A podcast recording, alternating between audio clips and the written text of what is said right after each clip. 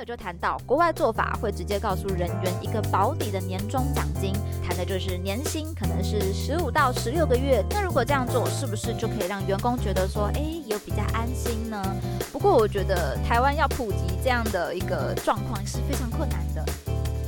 嘿，我是佳佳，这个 podcast 要开始喽。如果喜欢我们的节目，就要按下订阅或在 Apple Podcast 留下五星评价哦。本集 JoJo Show News 来到十二月第四周，一起回首近一周的搜寻趋势与热门事件吧。先来问问大家，新年刚开始，那么你是怎么告别二零二二年的呢？基本上在上个年假，很多县市的跨年议题都是有登上排行的，搜寻量也都大于平常的表现。那这一次台北跨年就来到了榜首。在十二月三十一号有二十万笔以上的搜寻量啦。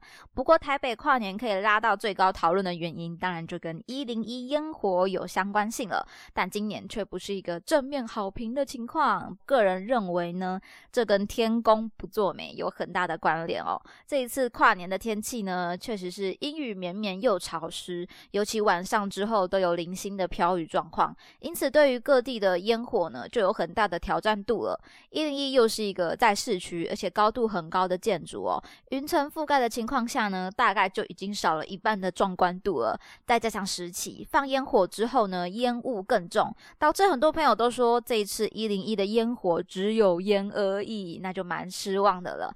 如果是我特地为了一零一今天挤在人群之中，却没有获得想要看到的震撼感的话，大概也会觉得非常失望哦。那不知道各位朋友今年在哪里跨年呢？看到的烟火有没有碎当当的啊？我自己呢是去了桃园大鼓山看夜景。那因为当下我已经预期我应该不可能在桃园看到一零一了，所以就没有选择可以看到一零一角度的景观咖啡，而是选择当下离我比较近的大鼓山哦。听说那边也可以看到机场的降落起飞，所以嗯，我想说应该也还不错吧。反正就算没有一零一，我也可以看看到其他家家户户放的烟火。所以就去了大鼓山。那去了之后才发现，哦，原来这边也有准备跨年烟火。所以我应该算是意外的收获到烟火美景了。但因为是第一次去啊，也不是预期内的，所以我并没有选到一个很好可以看到全景的角度。但跨年可以跟人群一起倒数，其实我还是觉得蛮开心的，很有氛围感。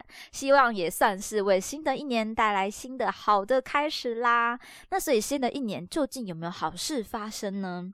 好，我们今天要来分享到的第二个关键字哦，是不是好事不确定，但是有发现金。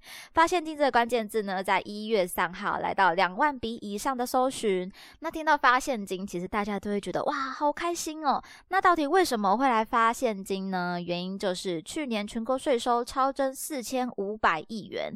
那行政院长苏贞昌在三日的时候表示，可以动用的一千八百亿元，扣除不时之需之后，会规。划以发现金的方式与全民共享，所以这个热搜关键字呢就这样窜升上来啦。那去年的超收怎么会这么高呢？那表示有很多的计划原本要花出去的钱却没有花出去，这就跟疫情啊、跟景气有一些相关性了。这超收的四千五百亿元要怎么运用？扣除需求再还税于民呢？这边总统就有发话了：第一，先分配地方政府七百亿元。第二，用一千亿拨补劳保和健保基金的财务缺口，同时增加电价补贴。第三，用一千亿启动第一波加强韧性经济方案的七项措施。这部分是在协助一些传统产业的民众啊，或者说观光产业等等。最后就是大家热论的还税于民发现金啦。不过现金到底要怎么来分发哦？对于市场的经济会不会带来哪些波动呢？也是目前网络上非常热论的议题了。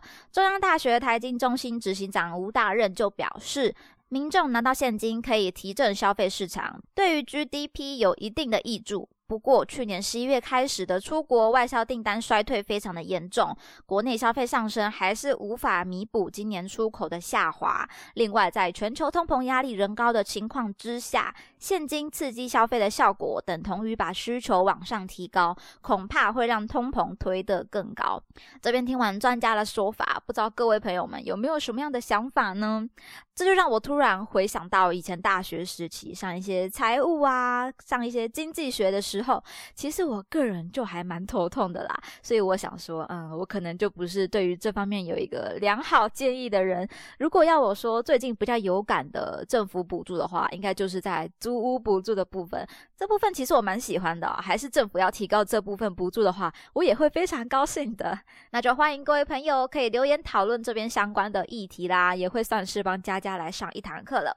接下来关键字看到的是长荣行情，在一月一号来到五万笔以上的搜寻。原本看到这个关键字，我还在想说，哦，难道是跨年观光大热的吗？没想到一点开，居然是长荣行情员工不满年终奖金只有一个月，于是，在元旦呢集体请假，导致航班瘫痪、机场大乱的热门新闻哦。不过对比长荣行情的年终奖金，长荣海运倒是发放了四十五个月的年终，所以所谓的没有。比较就没有伤害，大概就是这种感觉了。相关报道看到 UDN 的部分，这边提到有地勤指出，不管长荣航空是否赚钱，行情都是跟着航空走的。之前的空姐罢工事件，行情也是一样没有年终。而疫情期间几乎赚钱的都是靠行情，但小虾米却很难跟大金鱼对抗，所以能走的都去新宇了。目前的纠纷仍然未解啦。但我就想到年底到了，上次我们也提。提到说，诶，这也是各个公司企业在审核员工表现、规划下一年度的目标，或者说升不升薪的最后时刻了。因此出现这边类似的新闻，大概也不意外。那有的人就可能开开心心的收下了年终，或者说要面临员工的抗议，或者说是否要离职等等的问题了。看到这个新闻哦，当然我不了解说长荣内部的经营管理是如何，为什么年终的差异会这么大，以至于员工有这么多不满呢？可是也。可以看到，现在的工作人越来越重视自己的权益了，以及付出与获得是否成正比的状况哦。所以企业内部的沟通呢，就越来越重要啦。对于年薪跟年终的讨论，也在 PTT 开始。网友就谈到，国外做法会直接告诉人员一个保底的年终奖金，所以在一开始谈的就是年薪可能是十五到十六个月这样的模式，给员工一个有保障的感觉。那如果这样做，是不是就可以让员工觉得说，哎，有比较安心呢？不过我觉得台湾要普及这样的一个状况是非常困难的。可以提出这样子的保底年终，应该要是大企业，而且收入。非常稳定，才有这样的可能性。对于经营者下一个年度的营收能不能符合预期，其实还是会有很多的变数啦。而且，我想对于这个保底，于员工而言，可能会有更大的压力，因为老板对营收有一个预期目标，有压力了嘛。那么，员工的业绩或者说价值表现，就会需要更被检视了，更被要求。不然，怎么来说服企业保障你的年终呢？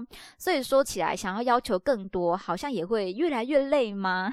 所以总结我的个人意见啦，当你觉得说，诶，我的工作好像跟我的收入不成正比的时候，你可以思考说，诶，我是愿意让工作减量，让自己好过一点，还是说加薪呢？